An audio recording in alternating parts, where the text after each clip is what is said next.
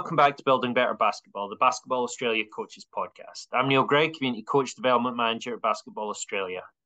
Trying to describe today's guest could take many turns, as Leigh Ellis is known for many different reasons to the Australian basketball community. You might know him for his work on NBA TV.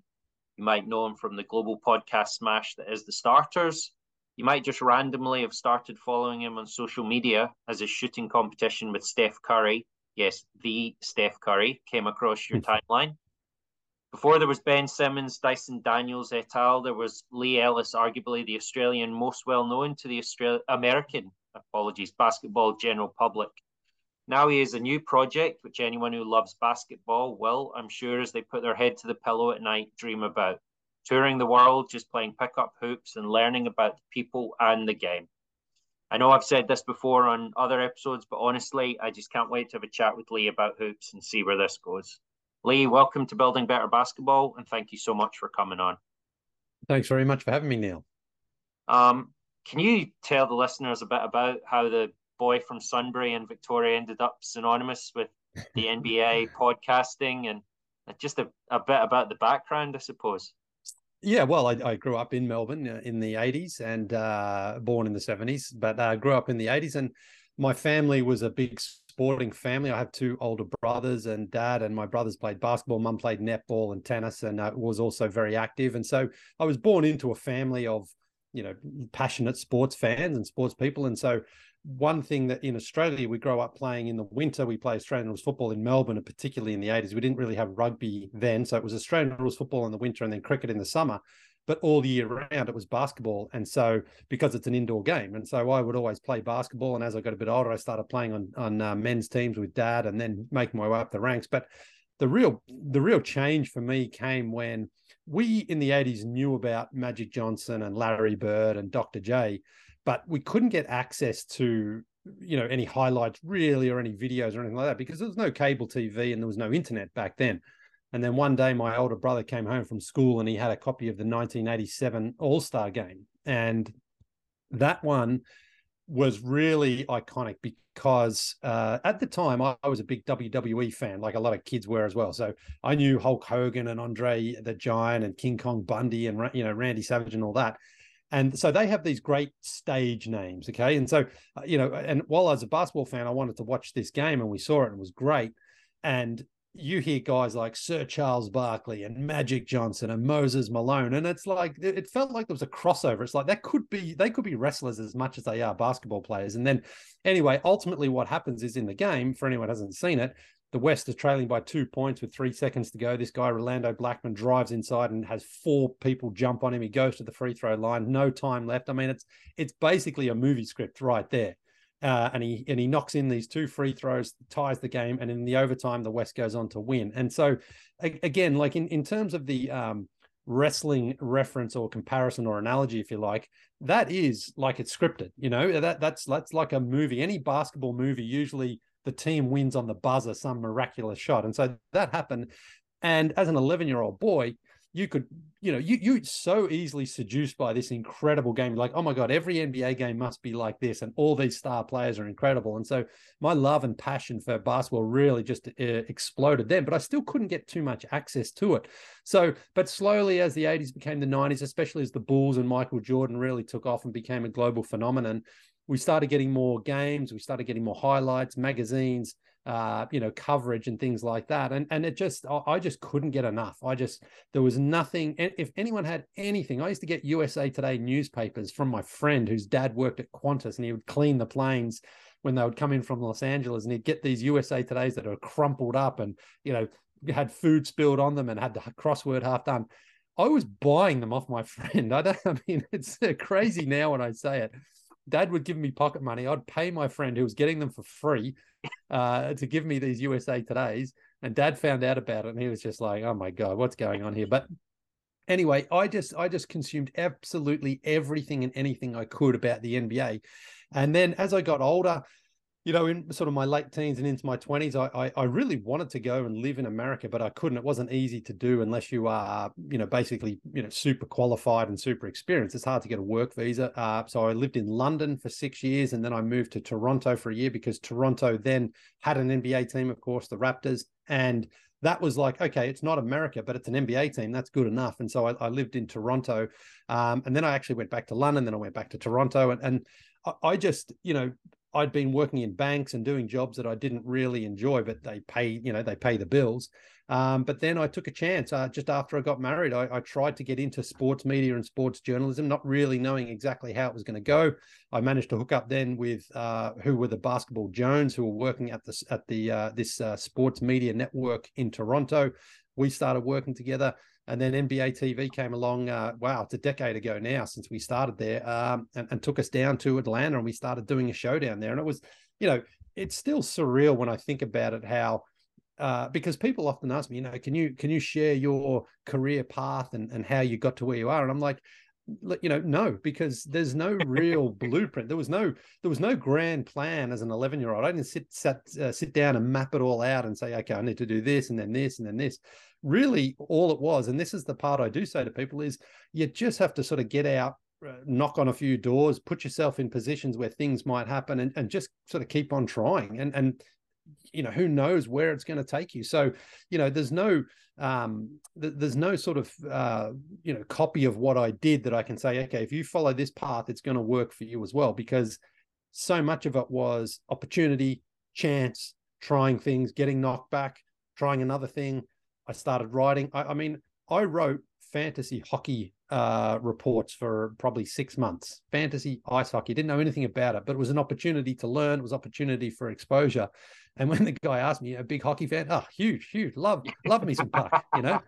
And uh, so I started writing, you know, uh, fantasy hockey reports. Um, but to me, it wasn't about you, you didn't have to have a great knowledge of hockey. You had to have a great attitude and an ability to at least look at what other people are writing and, and sometimes it's not plagiarism but you you take words and you sort of think okay this is the term they use the jargon they use and all those little steps along the way i've covered wrestling i've covered tennis boxing motor racing um, what else? I mean everything mma i've i've i've had some i've had my finger in one of those pies at some point because anytime an opportunity was presented to me i just said yeah i'll do it not really worrying about whether or not it'd be good or bad, more just taking uh, whenever there was those opportunities that came along, taking them and just giving it a shot. And so it all sort of culminated in me getting to the Basketball Jones and then ultimately uh, on NBA TV. So I think you can take out writing and you can take out all the examples that Leigh used and put that into a, a coaching perspective as well. I mentioned it in the introduction, and I think first things first, what kind of what kind of player are were you growing up are now? What what kind of basketball player were you? So I was always the littlest kid out on the court. I was young for my age, and I was skinny and thin and uh, tiny as well. And people often thought I should have been playing in a age below the one I was playing in. Uh, but one of my heroes was Isiah Thomas from the Detroit Pistons, because even though I didn't get, I couldn't see live games of the Pistons. I could see out on the court this little guy because he's he's not he's normal height by by regular people standards. In the NBA, Isiah Thomas is is tiny. You know, he's the average height is about six seven, about two fifty pounds, I think it is, and Isiah's six one in shoes uh, and probably what 180 pounds. But he fought so much above his weight. He punched so much uh, above his weight, and those Pistons teams that went to the finals. They went three years in a row. They won two championships. Honestly, they should have won three if it wasn't for Isiah's ankle in game six against the Lakers in 88 uh, and some dodgy refereeing in game seven in LA there as well. So he was my inspiration because I was like, well, I'm not the biggest guy. I'm not the fastest. I can't jump too high. But if I just give it everything I've got, I can maybe succeed. So, and again, being a small guy, you kind of just default to be being the point guard on a team. So I often played that role. Um, and I didn't get into the paint all that much. I was more a shooter. So fortunately, I had a decent shot, uh, which has carried me through uh, most of my life. But uh, the, right. Isiah was the insp- Isiah was the inspiration for me to to at least believe that I belonged on the court. So the boy from Sunbury with the decent shot versus the son of the one of the NBA's greatest shooters who became arguably the game's greatest shooter of all time. Talk me through how uh, how that works. The Steph Curry versus Leigh Ellis shootout. well, so so what happened with in that uh, instance was um, it was uh, Steph had been in the three point shootout three times. Now this was up to 2014, where he was. We knew he was a good shooter then. We didn't know at that point he was going to become quite as good as he was. He certainly wasn't the MVP at that point, and so he'd never won the three point shootout. And and again, it's not like people were questioning his ability to shoot or his you know clutch ability or anything like that. He just hadn't won, so it was a bit of a quirk. And at the All Star weekend in 2015, we were running through our top 20 moments uh, of All Star weekends in history. And one of the ones that I pointed out, I just love the three point shootout as a kid. I just I just thought there was something really special about that. I mean, obviously the dunks are more spectacular. There's more artistry and creativity there, but there's something for me, maybe as a shooter, because I could never dunk, that I just connected more with the shooting. And Larry Bird, of course, won the first three uh, shootouts in NBA history.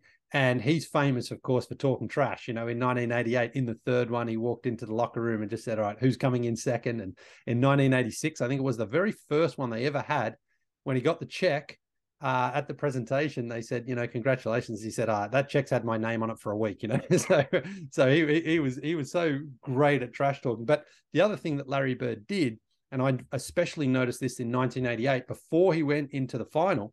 In, in each of his rounds, actually, he lined the balls up perfectly on the right hand side. So he was ready and prepared so that when he would shoot, he had this like rhythmic style. So he just had to flick the ball. And, and in that final in 1988 against Dale Ellis, he needs to hit his last three to win the contest. And it's a famous moment again. He launches the last, the second, or the third last one goes in, the second last one, and then he needs the money ball to win.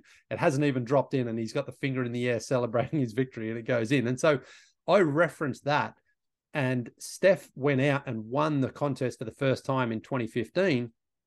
And afterwards, a reporter asked him and said, Steph, uh, um, you know, you haven't won this contest. You've been in three times until tonight. What was the difference? And he he referenced that he had uh, heard on NBA TV that someone talked about how Larry Bird lined the balls up, and so he implemented that, and he went out there and won, and it was effective. And so uh, that was an incredible moment. He didn't say my name, he didn't say the TV show, but he obviously referenced uh, he referenced what he saw during our show. And then, so what I would always do over All Star Weekend when we were at NBA TV is I would try to do the proper NBA three point shootout, same distance with the ball, same ball, money ball rack, same time and everything. I think and... that's the appeal of it, isn't it? That anybody, like, that's the one NBA skill that anybody could practice at home as well, because no one else is going to be able to jump over a bus or something like that. No, I mean you've got you've got those like celebrity dunkers who who do it. Um, but but this is you're right. This is something that you don't actually. It doesn't matter how athletic or unathletic you are. If you can shoot, you can sort of give yourself. You can at least have a shot at doing that. And so, uh, you know, I would always try to add something to it. I worked with Kyle Korver one year, and I I did other things, and I uh, and so anyway, it came about where I was talking with our producer Matt Austin, and uh, we were trying to come up with an idea. And he he said he goes, "Why don't we try Steph?" And I'm like, "I mean, yeah, obviously I'd do it with Steph, but at the time, I think I don't actually know if Steph was the MVP, excuse me, the MVP or not, but I don't think he was. But at the time, the Warriors had won a couple of championships. Steph had won uh, both of his MVPs, so he wasn't at the time. Um, and it was like, I'm like, we're asking, you know, one of the most famous athletes in the world for a private uh, shooting session. And I honestly, I was like, it's not going to happen. I sort of talked, I I was like, there's no way. And then uh, it was two days before Matt called me at like, like 10 o'clock at night and said, the Warriors said, Steph's going to do it. You have to fly to San Francisco tomorrow after the show from Atlanta. You're going to have, you know, this, uh, you're going to have this session with Steph. And, and I'm like, oh my God. Okay. So I'm trying now to frantically scramble and get everything together and I get there uh, and and I wake up the next morning. I go to practice and and, and he's there. And I, I went up to the Warriors PR guy Ray Ridder and I said uh, I'm here for the thing. And he said, Oh, what is it? What is it? And I'm like, Oh my god! So I'm here. I'm shooting with Steph. He did this, and he goes, Okay, okay. He goes, uh, You've got eight minutes. And I'm like, Oh my god, eight minutes! Like that's you know that. And and anyway, so he said. So I went up to Steph and I said, Hi, Steph Leigh. And he said, Hi. And I said, uh, Do you know why I'm here? And he's like, No, why? And I'm like, Oh, well, we're doing this thing, you know anyway, so I was like, oh my god, I, and there was no uh, assigned producer for me. I had to sort of do it all in the direction as well. There was a couple of camera crews there from the Warriors, um, so I'm trying to conceive the idea, produce the idea, direct everybody, um, and just hang out with Steph. And anyway, we ended up shooting for basically 40 minutes, just shooting around me and Steph. We put together a little feature. And the funny thing was that I, I kept seeing the uh, Warriors PR Ray. He kept walking over, and I would just sort of turn my head every time I saw. Her. I didn't want to. Yeah, I didn't want to see the eye. I didn't want to. Just didn't want to make eye contact. But because Steph ultimately was the one who decided when he was done, uh, I, I, sort of, I, you know, kind of hid behind Steph. I like, hey, if, he, if Steph's okay with it, then I guess we can keep going. And uh, honestly, one of the most surreal experiences of my life to shoot with him, you know, 40 minutes just talking, chatting. Um, and it didn't feel at all like uh, I didn't fanboy at all because it sort of felt more just authentic and genuine. And, and it was such an awesome experience. And, and again, something like that, if I had told people before I joined the starters or before I went to Canada or, uh, as a kid, he said, I'm going to, I'm going to help Steph Curry, the greatest shooter of all time, win a three point contest. You would sound like a lunatic, you know? Um, so you can't plan for things like that. You can't even prepare for them. You can't even, in fact, imagine things like that because they just sound ridiculous. But what can happen when you put yourself in positions, unexpected things can happen. And and if you if you get a chance like that, honestly, you just try to make the most of it. Because as I say, uh, because of the short notice, they didn't send a producer with me. They didn't send anyone to sort of help me construct it. They basically just said go. And so in that moment, you're like, well, I'm not prepared. Do I just say, do I turn it down, or do I say, all right, I'm just going to go and get what I get and come back? And that that was my mentality. It was like, there's no way I'm turning this down. It may not never happen again. Um, and again, as a father, I had to sort of say to my wife, "Are you okay to just take care of the household, run, take the boys to school and back, and do all those things on short notice here for a couple of days because I've got this opportunity?" She's like pushing me out the door, "Go, go, go, go, go!" You know. so all those uh, factors uh, come into play, but uh, ultimately, it's just one of the most uh, amazing experiences I've ever had. So that's a we've we've managed to create an excellent segue here. So your wife's pushing you out the door to go to San Francisco for probably 48 hours. The the latest Leigh Ellis project is titled the International Pickup Tour, uh, where you've uh, you've been in Croatia so far. You've been in, in, a couple of other places that I'll let you tell us about. Um, yeah, tell us how it's going, the plans for it. If you're coming back to Australia for it, and if your wife's still pushing you out the door to uh, do trips of uh, slightly longer and further yeah. magnitude. You know, when I sound say it out loud, and I think my wife keeps pushing me out the door. Maybe, uh, maybe there's a bigger story she's trying to tell there. Uh, yeah, no, I just decided. Um, I we we travel a lot as a family, and every time we travel, I always if I see a court and a hoop and some people playing, I just turn up and start playing. And there was no real intention behind that. But when I, I played in Germany in Berlin in 2021, when we were still sort of COVID, you know, we didn't we were vaccinated, so we started traveling. We we didn't quite know what to do. But anyway, I went out there and, and played, and my son just started recording it. I didn't actually say to him, "Hey, record this," but he did because it was like, "Hey, Dad's playing, I'll record it." And so I put those clips up on uh, Instagram, not really knowing how they were going to be received. And a few people said, "Hey, why don't you know? Why don't you, if you're in my city, come and play?" And so I didn't sort of think too much of it. And then um, the more I sort of did things like this and started traveling, people would often say, like, hey, if you're ever in my city, come and play. We'll, I'll organize a game for you. And then last year in 2022, it happened when I was in Barcelona. I had two games, in fact. One uh, wasn't planned, but the second one, I, I, spoke to a person who messaged me on Instagram, said, "Come to this court. We'll get a, get a run going."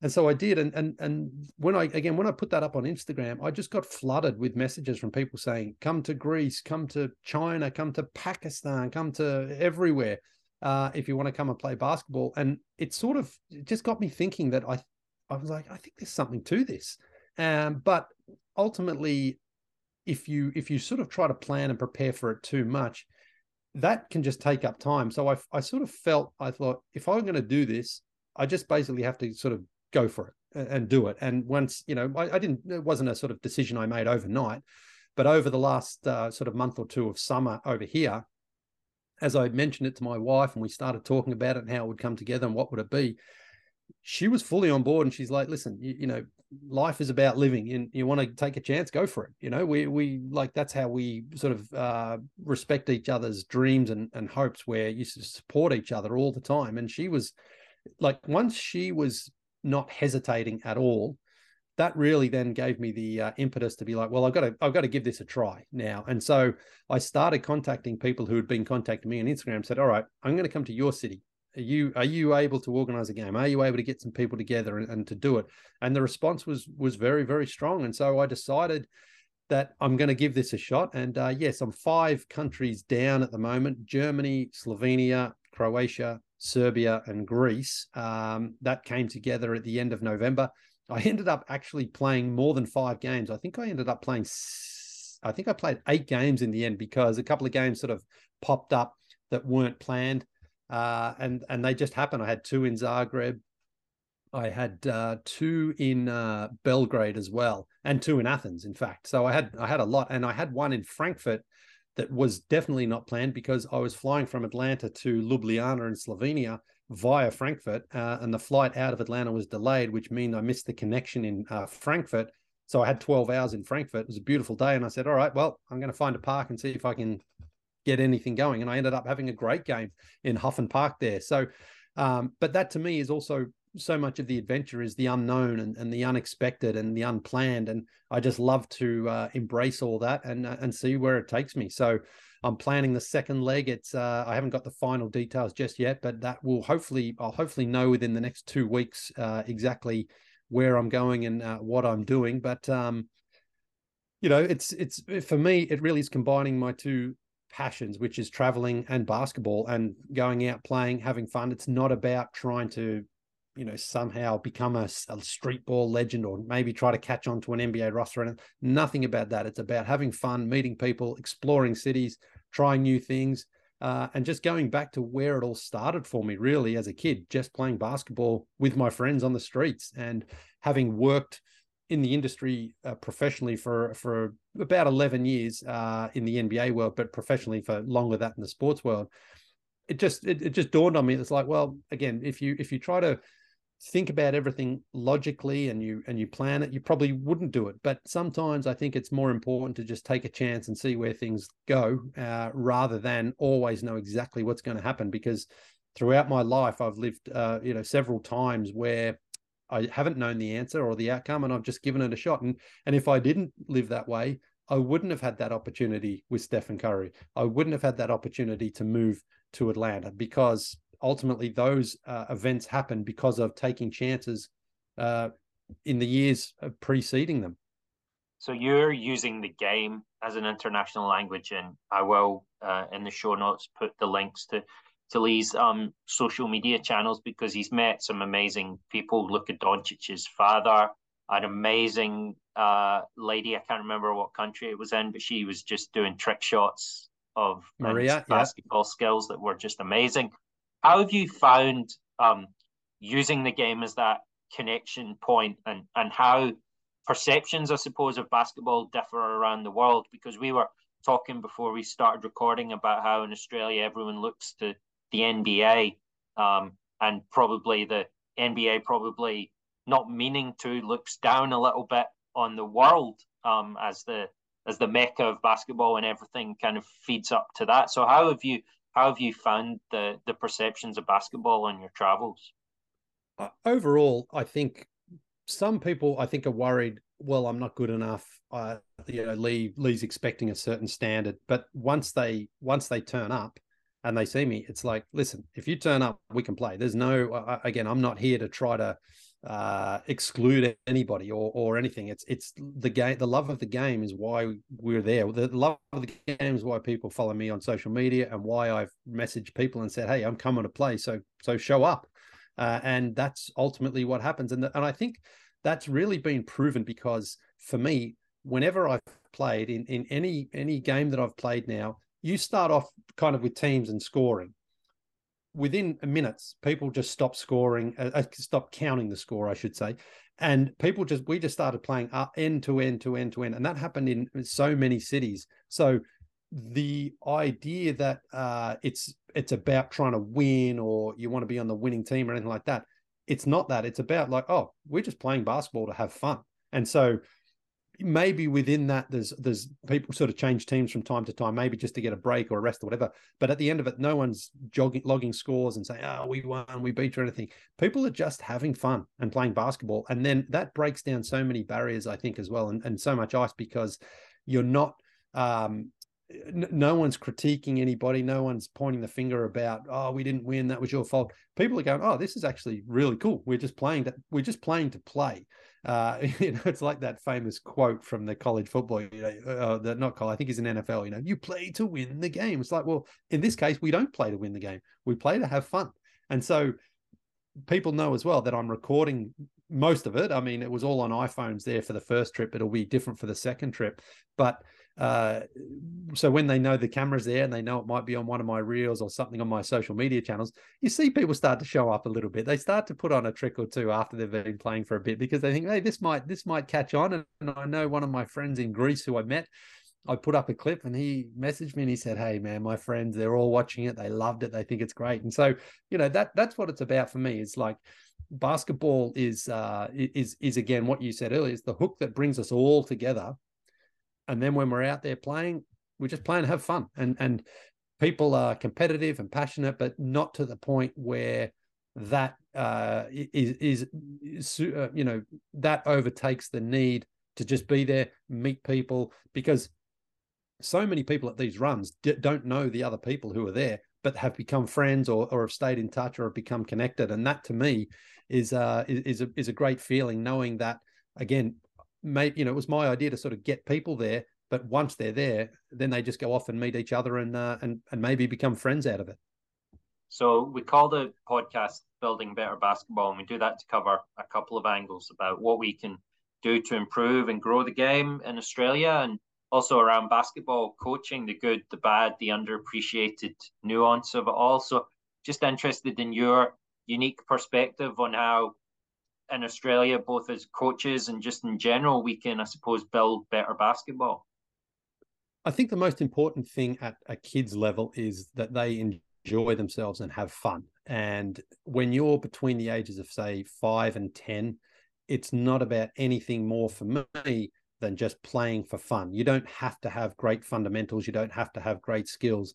The, the most important part is that kids want to play. And I think sometimes that gets a little bit lost that uh, maybe coaches or, or, or development people want kids locked in from the start, from six or seven years of age. And to me, that could turn you off later down the road because I have two sons and people just assume my kids must love basketball well, they're they like it, but I never say to my kids, "You must love basketball." This is my passion. Doesn't mean it's theirs. So we we have a hoop in our house and there's basketball, so they dribble and they shoot. But I never ever say to them, "You have to play. You have to love this game, and you have to be good at it as well." When they pick the ball up, they shoot it a couple of times, and then they might go and play Lego or play with their soccer ball or whatever that that's that's how I'm approaching it now. Now, uh, if they get to a stage and an age where they're in their teens and they're like, okay, I like basketball, I want to improve, then I'll work with them, but I won't uh, force it on them. And I think that to me as well, just from my experience of being around, seeing seeing again some other coaches like drawing up plays for like seven year olds and stuff, and I'm like, I, I just don't see that for kids to be the best way to develop them. I think the best thing is like just give them the balls, lower the hoops, have them feel the ball go in the basket because that's ultimately the best feeling of basketball where you shoot to score. And, and if it goes in, you feel great and you want to do it again. And I think that's the best way uh, for kids to fall in love with the game where they believe they can score and, and shoot and they're a part of something. And it's not about winning or losing, it's just about participating and being involved. And then, as I say, as you get older, if that interest continues to to be piqued by the kid, then you can start really working on improving the fundamentals of shooting and dribbling and passing and and all those things. But you don't need to rush it. I, I think it's, uh, but I think this is not just basketball. I think it's all sports. Uh, the, the same with my kids when they play soccer. We turn up, they play, and then we go home. And it's never about like, oh, you, you know, how did you lose to that team today at six years old? It's like just if you want to if you want to go back next week i'll take you uh, because if you're having fun that's all that really matters to me with your time working at nba tv did you come across many nba coaches did you have many inter interactions that kind of stick out with you in your memory most of the time they were not coaching at the time. They were either uh, had been coaching, yeah. uh, you know, between jobs. So you didn't really get into the nitty gritty with any any coaches that I can think of. Because, for example, Jason Kidd had been a coach uh, of the Bucks and the Nets when he came in, but he wasn't coaching at the time. And but he was also much more well known for what he did as a player. So you would talk to Jason Kidd about his playing career rather than his coaching career, because at that point, especially, you know, it hadn't been all that glamorous uh, at his two stops there in Brooklyn and Milwaukee. But uh, I mean, we must have had more coaches over the years. I just, I just can't. I mean, Isiah Thomas, for example, was a guest on the show. He was a coach, but of course, again, more famous as a player uh, than his uh, coaching career. Um, that definitely seems to be the the trend in America, though, as well. That's very, I suppose, different to Australia, where it's the players move into the um, coaching space much more seamlessly than here, where there's actually a, a kind of coaching pathway and a playing pathway, and then sometimes they meet at the end, other times they, they remain very separate, I suppose. Yeah, I, I guess uh, I guess it sort of just depends on the coach as well. Like for example, Jason Kidd retired and then he went he got a job basically the next day at Brooklyn. Uh, Steve Nash he retired, didn't really do anything in the basketball world for uh, well, I guess he was an assistant at the Golden State Warriors, but then he just sort of got plucked out of nowhere also to coach the Brooklyn Nets.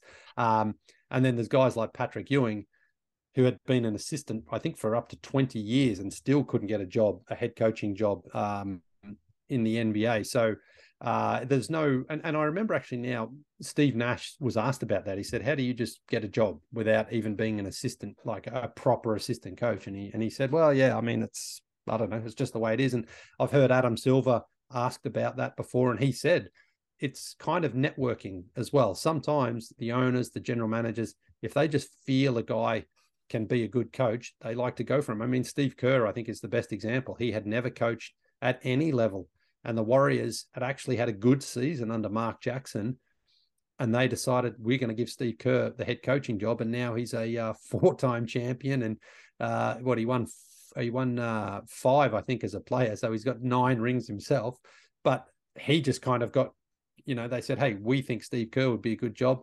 And he went on to be a very successful coach. Now, for me, coaching, it's so much about the talent you have because uh, Steve Kerr had accepted the job with the New York Knicks because Phil Jackson was the GM at the time, and he accepted that. And then a couple of days later, he sort of said, uh, actually, he looked at the two rosters. I think it was Carmelo Anthony and maybe Raymond Felton on the Knicks at the time. And then he saw Steph and Clay, and he was like, uh, I think I'm going to take my chances here with the Warriors. And so, so he did that because if he took that next job, there's no way he's got four championship rings to his name. So, oh. I think uh, I think he's a great coach, and certainly not trying to, um, you know, uh, discredit him for what he's done. I think he he brought the most out of those Warriors teams, but at the same time, he had Steph, Clay, and Kevin Durant for a couple of those as well. So. Uh, it, it certainly helps. You can become a lot more aggressive as a coach when you've got the incredible talents of those guys on your roster. So the final question that we ask everyone that comes on, Leigh. Um, if you could ask one coach in the world, and it can be of any sport as well, it could be an ice hockey uh, coach with your mm, incredible right. passion for that game. Ask yeah. one coach in the world of any sport, alive or dead, a question. Who would it be, and what would the question be? Well, it, it would have to be. Um, it would come down to Arsene Wenger, uh, Gregg Popovich, Sir Alex Ferguson. Um, I would say I would. Can I? I hope this is not cheating. I would say to those three guys, can we please go out for dinner? Uh, and Gregg Popovich can choose the wine. We'll go to Paris, uh, where Arsene's from, and uh, and have a great meal together. Would you three guys come along, please, so I can just listen to your talk, especially Arsene and, and Alex Ferguson, because of the big rivalry they had there in the in you know mainly I guess in the nineties and the early part of the two thousands, but Gregg Popovich as well he's someone who really like he wouldn't get he he would be able to hold his own talking with those guys because he wouldn't just he's not just a basketball guy. He's uh he's you know he's someone who's very uh well traveled and um he would love the wine talk as well. So i would love to sit down with those three guys.